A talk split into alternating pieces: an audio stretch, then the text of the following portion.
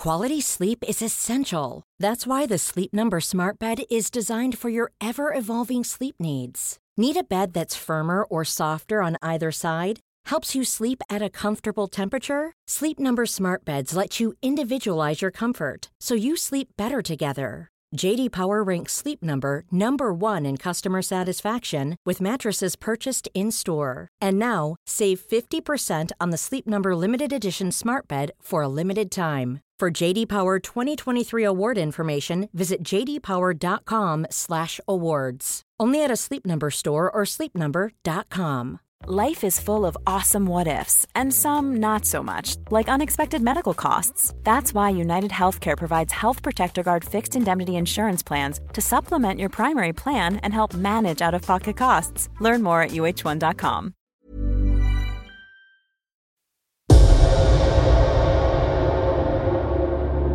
Mighty the Mercian. Hard was his handplay, sparing not any doomed to the death. Five young kings put asleep by the sword stroke. Seven strong earls of the army of Anlaf fell on the warfield.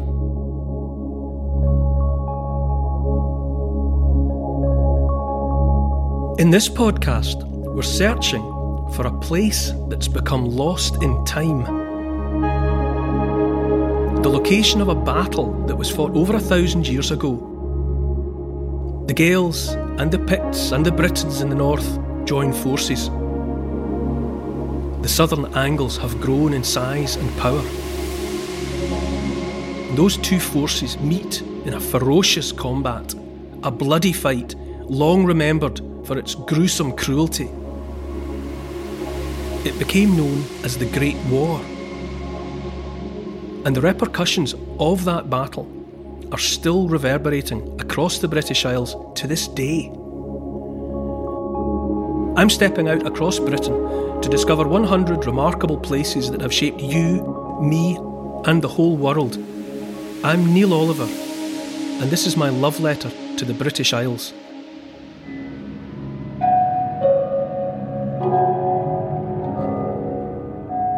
Hi Neil. Last week we travelled with you to the heart of modern Winchester to track down the bones of Alfred the Great one of the most influential and charismatic kings ever to govern in these isles. Where are we now? Okay, I'll be honest with you, Paul. That's the tricky bit about today's episode. Uh, this is very much a podcast about places. So here we hit what you might call an existential crisis, because this week's podcast is about a pivotal event in the history of these isles. And the trouble is, no one knows anymore where it took place. It's the Battle of Brunanburh.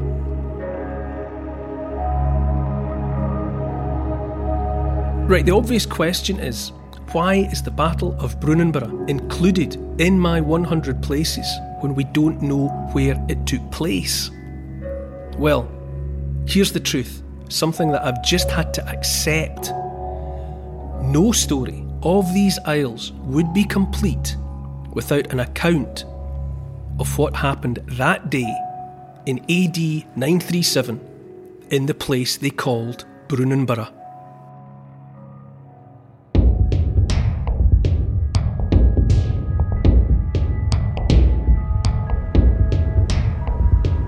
The name of the place is Brunanburh, and it relates specifically to an apocalyptic battle uh, that was fought in the year 937 AD, so more than a thousand years ago.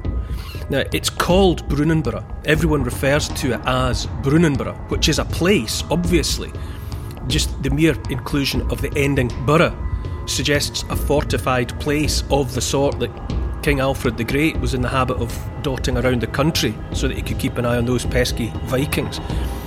But, and here's where a kind of an existential crisis comes in we don't know where Brunanburh is or was. We know a terrible battle was fought across a dreadful blood soaked day in 937, but the location of Brunanburh is lost.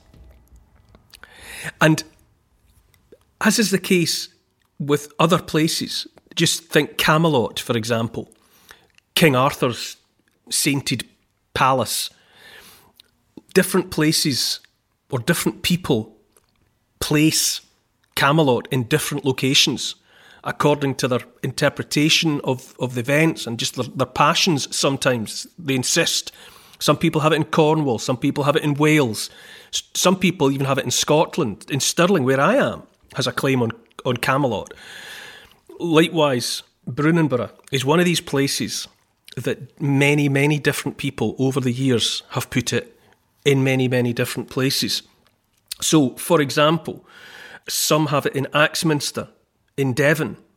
There's a, a site close by that to some people fits the bill. Barnsdale in South Yorkshire. There's a, another place called Brinsworth, which is close by Rotherham. Burnley in Lancashire is on the River Brun, and that's popular with some people. Burnswork in Lockerbie, which is in Dumfries and Galloway in the southwest of Scotland. Burnswork is the, is the name of the hamlet that's there to this day, and it sounds a bit like Brunaswork, which is the way in which a historian called Simeon of Durham referred to the battle. He placed it at Brunaswork, and so because there's a Burnswork outside Lockerbie in Scotland, some people put it there. But there's other places besides. All sorts of people have put it in all sorts of different places. There isn't even any agreement on whether it's in the east or the west of the country. It, nothing. It, it's quite fascinating. And it's made all the more fascinating because the battle was extraordinary, in, not just in its violence, but in its consequences. It's not a mythical battle, though, is it? We know it took place. Absolutely. The chronicles have it. Poems were written about it people remembered it ever after. They called it the Great War. Now, how does that resonate? You know, we talk about the, the war between 1914 and 1918, the First World War. That gets called the Great War. Well, a thousand years before that, almost immediately in its aftermath, people were referring to Brunanburh as the Great War, which in a violent time, clearly what happened that day, wherever it happened, struck people as extraordinary. You know, these were places people used to violent battles being fought with swords and axes and, and the rest of it. But by the standards of the day, it was extraordinary and unforgettable. But the point is that Brunanburh defined the destinies of the countries of the Long Island of Britain. We take it for granted, do we not, that there's a kingdom in the north, Scotland, and a kingdom in the, in the south, which is England one smaller, one larger. You, you know, we just we just take that as read, as though it was inevitable, as though it would always have been like that. But it was Brunanburh in 937 AD that set that in stone, if you like. Wow. It made it inevitable that after 937 there would be a small, poorer kingdom in the north and a larger, richer kingdom in the south. Because you know, you could quite easily have had the case that the whole place would have been pulled together as one. We're including Ireland and Wales. Well, Ireland's a separate island. It's, it's a different, different entity in a profound and important sense. You know, Ireland is a different island. But yes, Wales as well is there. But I think even more profound is the separation between North and South. The Romans would have preferred it if they could have claimed the whole of Britannia, the whole of the island. But as we discussed around Hadrian's Wall and, and other places, they never did. Ultimately, it was it was not economically viable. Too expensive to garrison men up there in a place where the, the natural resources were actually quite poor. So, it, on the balance sheet, it just didn't make sense to keep the place under control and, and administered wasn't worth it. So the Romans just drew a line at Hadrian's Wall and, and, and pretty much wrote off the, the territory that they called Caledonia. But subsequently, a, a powerful king, you can imagine, would have just wanted to claim the whole island as one unified kingdom.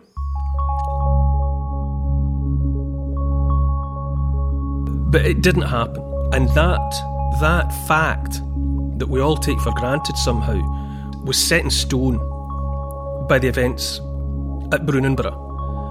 Okay, so at the time, there was a powerful Anglo Saxon king who had laid claim to what we would call England. Now, he was called Athelstan, and he was the grandson of Alfred the Great. And significantly, he had driven the Vikings out of Northumbria, one of the kingdoms of, of the old Anglo Saxon Heptarchy. And at that time, it was the last territory that had remained stubbornly under the control of the Scandinavians. And so, by claiming, by taking control of that last pocket of territory, Northumbria, Athelstan created the landmass or the, or the territory on the map that we would know as England. It began to crystallise in its permanent form at that point on account of Athelstan. And even more significant, I suppose, in terms of thinking about someone trying to be the king of the whole place, he had won a, a, a vow, an oath of submission from the king in the north. Okay, now the king in the north was called Constantine, Constantine II. And he was king of what was beginning to be called, in the 10th century, Alba. A L B A. It was the kingdom of Alba. It's, people living there probably didn't know that's what their country was called. But learned monks in their scriptoria, you know, writing histories and writing chronicles, they were beginning to refer to that territory as Alba. And that's a word that's very important to a lot of Scottish people to this day. It's the way that the, the Gaelic contingent of Scotland think of Scotland. They think about it as Alba rather than, or as well as, Scotland. So Constantine was the king in the north. The time when Gaels and Picts and others had been fighting, had been at each other's throats, was largely over. Gael and Pict had come together as one unified entity, which was Alba, from about 900 AD onwards. And Constantine II was its king. He was the top dog. But nonetheless, he had been dominated by, he was under the, the heel of Athelstan, the king in the south. Athelstan had threatened him, backed him into it, and said, You have to acknowledge me as your overlord because I am stronger and I come from a more powerful country. And Constantine had accepted that. Okay, so although he was the king of, of Alba, he was on the leash, effectively, of the king in the south. And it, it bothered him, as you can imagine it would. Um, it's probably worth explaining at this point that Alba becomes known as Scotland eventually. Scot, Scotty, is an Irish name, probably. It probably res- refers to a tribe, the Scots or the Scotty tribe, who had who had come in and made their presence felt. But but it's it's also a word that etymologically relates to an old word for the, the sail of a ship. So that the people of Alba might have referred to these people on account of them turning up all the time as seaborne pirates, raiders. You know, oh no, over there on the horizon, I see Scotty sails of ships that were coming. And so, one way or another, those people that, that, that began coming from Ireland and began settling in that northern part of the of the British Isles. They were the Scots. And so Alba eventually becomes Scotland, the land of the Scots. When did that happen? It, it's hard to say. The oldest reference that we have to the place as a unified kingdom calls it Alba in the year 900. And subsequent to that, the name Scotland just starts to creep in. It's hard to say with any certainty when that name became the, the predominant one. And as I say, to, to this day, Gaelic speakers t- talk of and think about Alba as well. It means just as much to them as, a, as, a, as an identifier as, as Scotland does. So to put your finger on exactly when Alba became Scotland is hard. Now, Constantine, as the king in the north, men around him, and probably his own sense of pride and self worth, it bothered him that he was under the heel of the king in the south, Athelstan.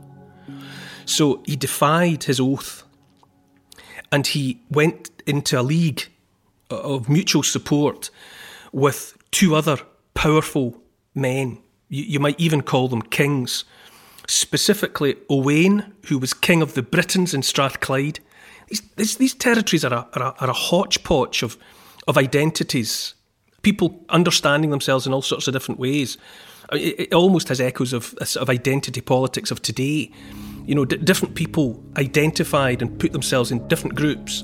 And around Strathclyde, around sort of Glasgow in the west, that was the, the kingdom of the Britons people who, who felt that they were the continuation of what had existed under the Romans. And even older, the older Praetain, which was the, the original word for the Long Island. No one can get their head around it. If you're confused, then you might well be, because it was a confusing time. So Constantine was the was the king of that territory in the north that was identifying itself as Alba, but there was a portion of it that was Strathclyde that was dominated by a king called Owain who had his own sense of himself as, a, as an independent king. And then over in Ireland, there was a, a warrior or a king called Anlaf, and he was the king of Danish Vikings who had settled a territory in part of the island of Ireland. And likewise, he saw himself as an independent warlord with his own territory. So in the run up to the Battle of Brunanburh in 937, what's happened is that Constantine has sent word to these two other characters, Owain in Strathclyde and Anlaf in Ireland, that they should take on Athelstan once and for all. He's a thorn in all of their sides. So Constantine suggests, let's make war on him. So this rainbow alliance forms. Constantine's Scots Owain's Britons out of Strathclyde, and they march south and they pick up Anlaf and his warriors, who land somewhere, we think, in the west of the country, because they've come from Ireland. They cross the Irish Sea in their fabled longboats and they join up. So there's now these three kings come together. They each know that they can't, none of them can tackle Athelstan on their own, but together they might. So they've gathered together a host, a horde uncounted thousands of fighting men, and they, they're, they're moving south in the expectation of colliding with Athelstan. Athelstan and his brother Edmund know that this is that the game's afoot.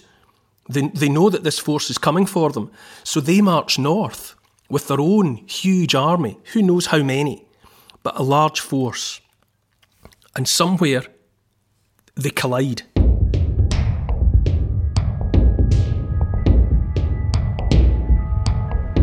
What unfolds is the Battle of Brunanburh. And as we've already established, nobody knows where this event actually took place. But it was an extraordinarily violent encounter. Now, there's an Old English poem, the most famous account. It features in the Anglo Saxon Chronicle, which is a collection of, of records about the past. And it was the most famous translation from the Old English was made by Alfred, Lord Tennyson you know, he of the charge of the Light Brigade and all of that. Well, he translated this Old English poem, and it's fantastic. Well, it's fantastic if you like that sort of thing. It's unsparing, let's say, in its attention to the detail of all the violence that ensued. All the field with blood of the fighters flowed.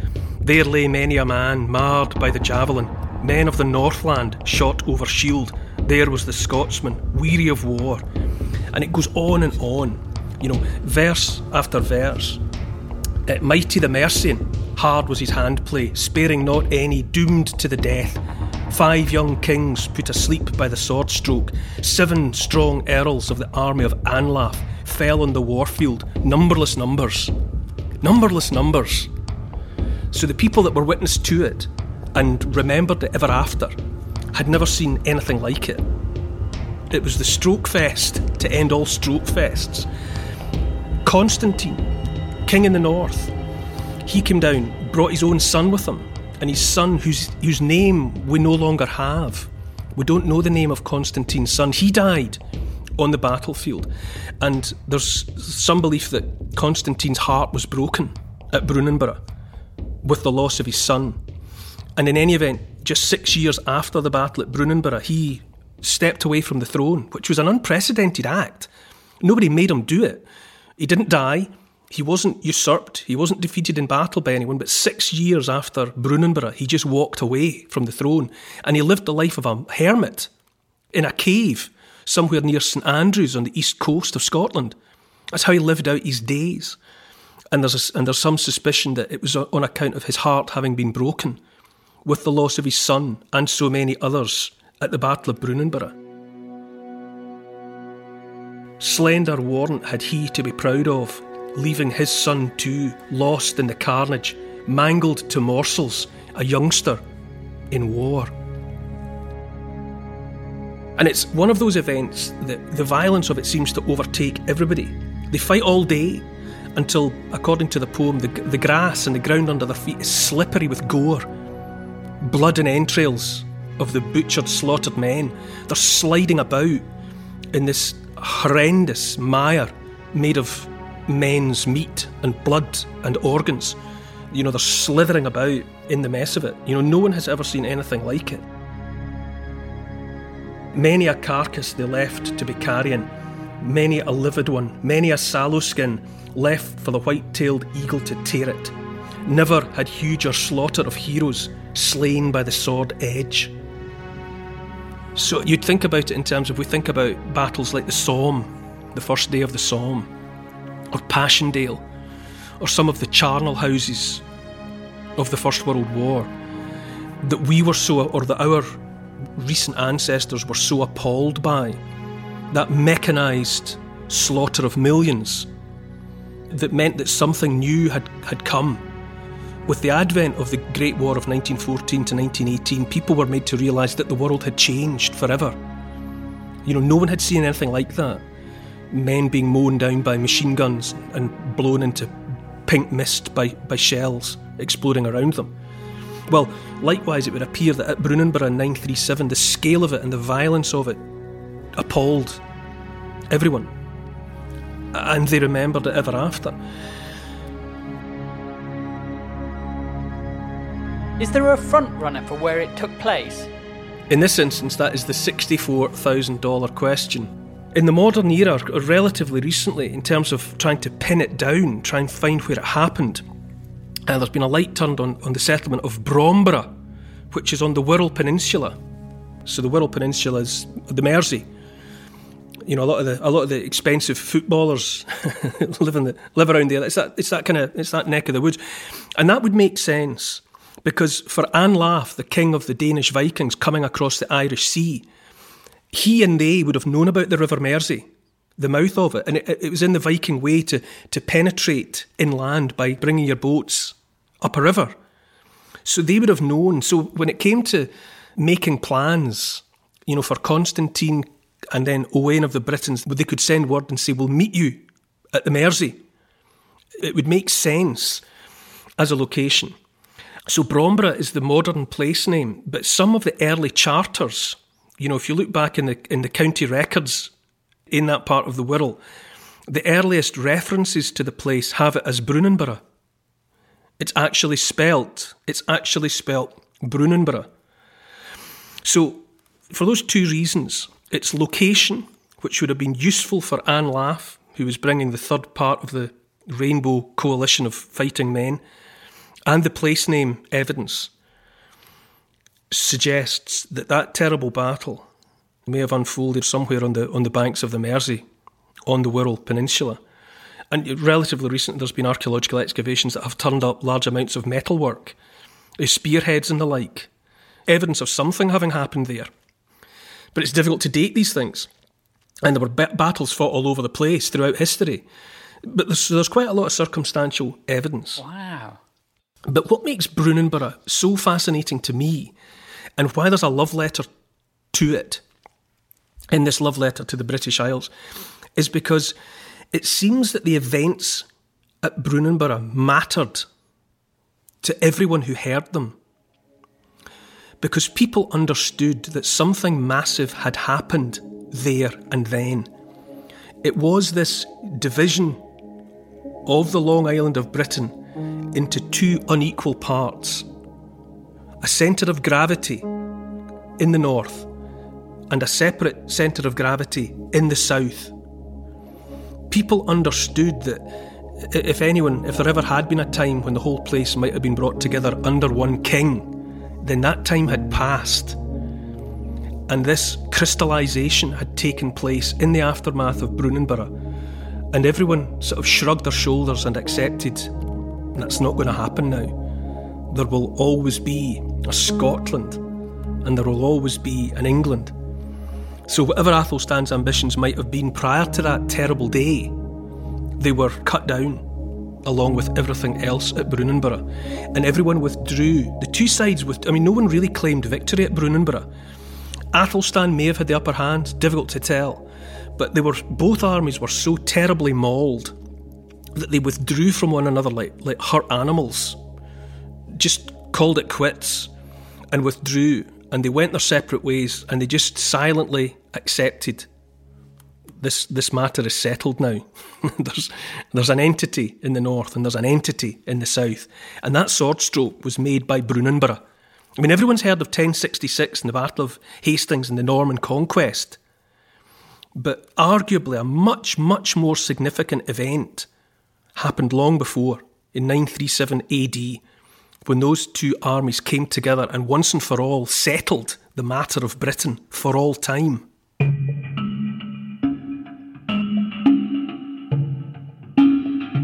Wow, it's extraordinary that no one claimed victory. Athelstan did. You know, Athelstan claimed victory. He probably held the field, as they say. His army were probably the ones left standing on the field, and the others withdrew physically they were the ones who, who turned and left. But really, it, it, they had fought themselves to a standstill. And each side was too badly hurt, had lost too many. It was a Pyrrhic victory all round. Everyone had lost grievously in terms of the of the numbers of of the rank and file and the great and the good, and, and even the even Constantine's own son were all felled and people were just shocked and stopped, and withdrew, and there it was. I mean, it wouldn't be the only battle to end in that way uh, without a, an outright obvious victor. Athelstan would claim it, but it wasn't enough to enable him to prosecute the campaign and push his way all the way up into, into Scotland and, and settle the matter. They just withdrew and accepted that, right, that's it. That's it then. There always will be. There always will be an entity in the north, and there always will be a separate entity in the south, and they'll probably always fight. It's astonishing that the repercussions can echo down through thousands of years. I mean, we still get it today, don't we? Yeah, I mean, and in many ways it's forgotten. I mean, if you said to people, you know, what's the most significant event in, in British history, they'd be likely to say the Norman conquest in 1066. If you stopped 100 people, I doubt if you'd get one person that would say the Battle of Brunanburh. In more recent times, that event and its significance has drifted away, but I would say it's why it's lost in terms of having no fixed geography. I think because everyone understood the magnitude of what had been settled by Brunanburh everyone wanted to imagine that it was theirs. I think lots of grandfathers telling their grandchildren about the battle would just have said, and it happened just over there. It happened, it happened near us. And every grandfather in every corner of the land was doing the same.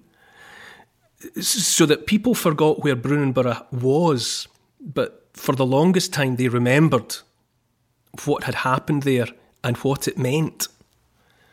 And whether or not people can name check Brunanburh and tell you the story of it, the fact of the matter is that the Long Island of Britain is divided in that way. So everyone's internalised it, accepted it, even if they don't understand when that line was drawn and why. But it was drawn in 937 at a place called Brunanburh.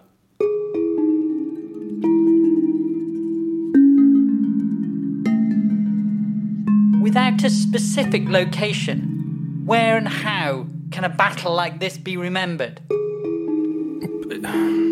I think the whole of the British Isles are the place and the memorial for Brunanburh. I think that's the the strange reality that Britain is the gravestone of Brunanburh. The whole place. There was a, a historian called Thucydides, an Athenian from, from Athens, who wrote a, a Greek history during the 5th century BC. There's a, a, great funeral oration was given by a great general called Pericles, and, and Thucydides recorded what, what Pericles said at that funeral oration. And Pericles points out so eloquently, you know, for the whole earth is the tomb of heroic men, and their story is not graven only on stone over their clay, but abides everywhere, woven into the stuff of other men's lives. So the whole of Britain is the memorial for Brunanburh. And whether men and women are aware of it, the reality of its aftermath is woven through all of our lives. Stories not graven only on stone over their clay, that doesn't matter. What matters is what's remembered because it's woven into the stuff of other men's lives. So, as occupants, as inhabitants of the, of the Long Island of Britain, our reality is, is, is made by Brunanburh, whether we remember it or not. To get to the heart of history, I know you personally love having a physical connection to it, going somewhere or holding an artifact. How do you do it for a battle like this? It's a good question, Paul. Brunanburh is just different. And to some extent, Brunanburh is Britain.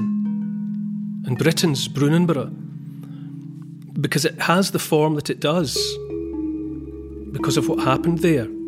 So, wherever you are, in a sense, if you know the story, then its GPS coordinates matter not at all.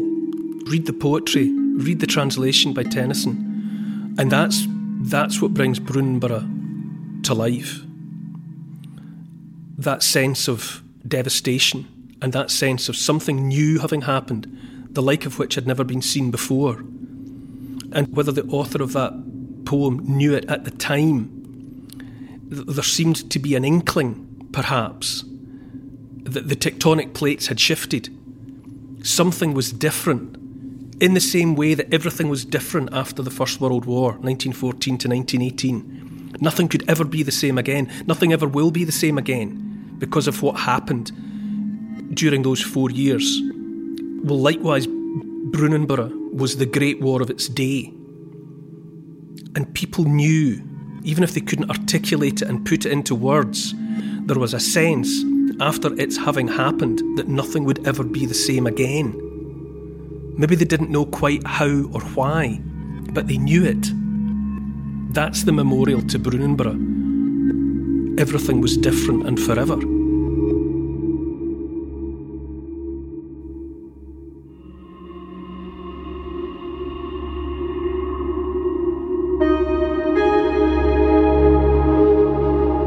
I need to build to find anchors in infinity and connections to a greater power. Not long after the turn of the second millennium, a building was begun whose power and beauty has resonated across the centuries.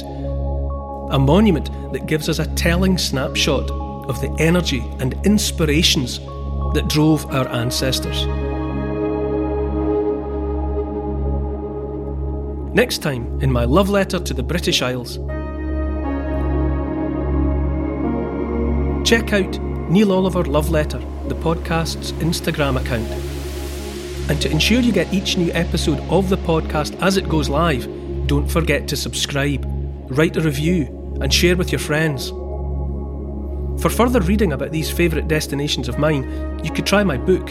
It's called The Story of the British Isles in 100 Places, and it's published by Transworld. Neil Oliver's love letter to the British Isles is produced by Paul Ratcliffe and Neil Oliver for Fat Belly Films. Music is by Malcolm Goldie. The social media producer is Oscar CFR. Additional research was by Evie, Lucian, Archie, and Teddy. Finance is by Catherine and Trudy. Post production is by Althorpe Studios. And the graphics are by Paul Plowman. And special thanks to the people across history who have made and continue to make these Isles such an incredible place. This has been an FBF Podcasts production.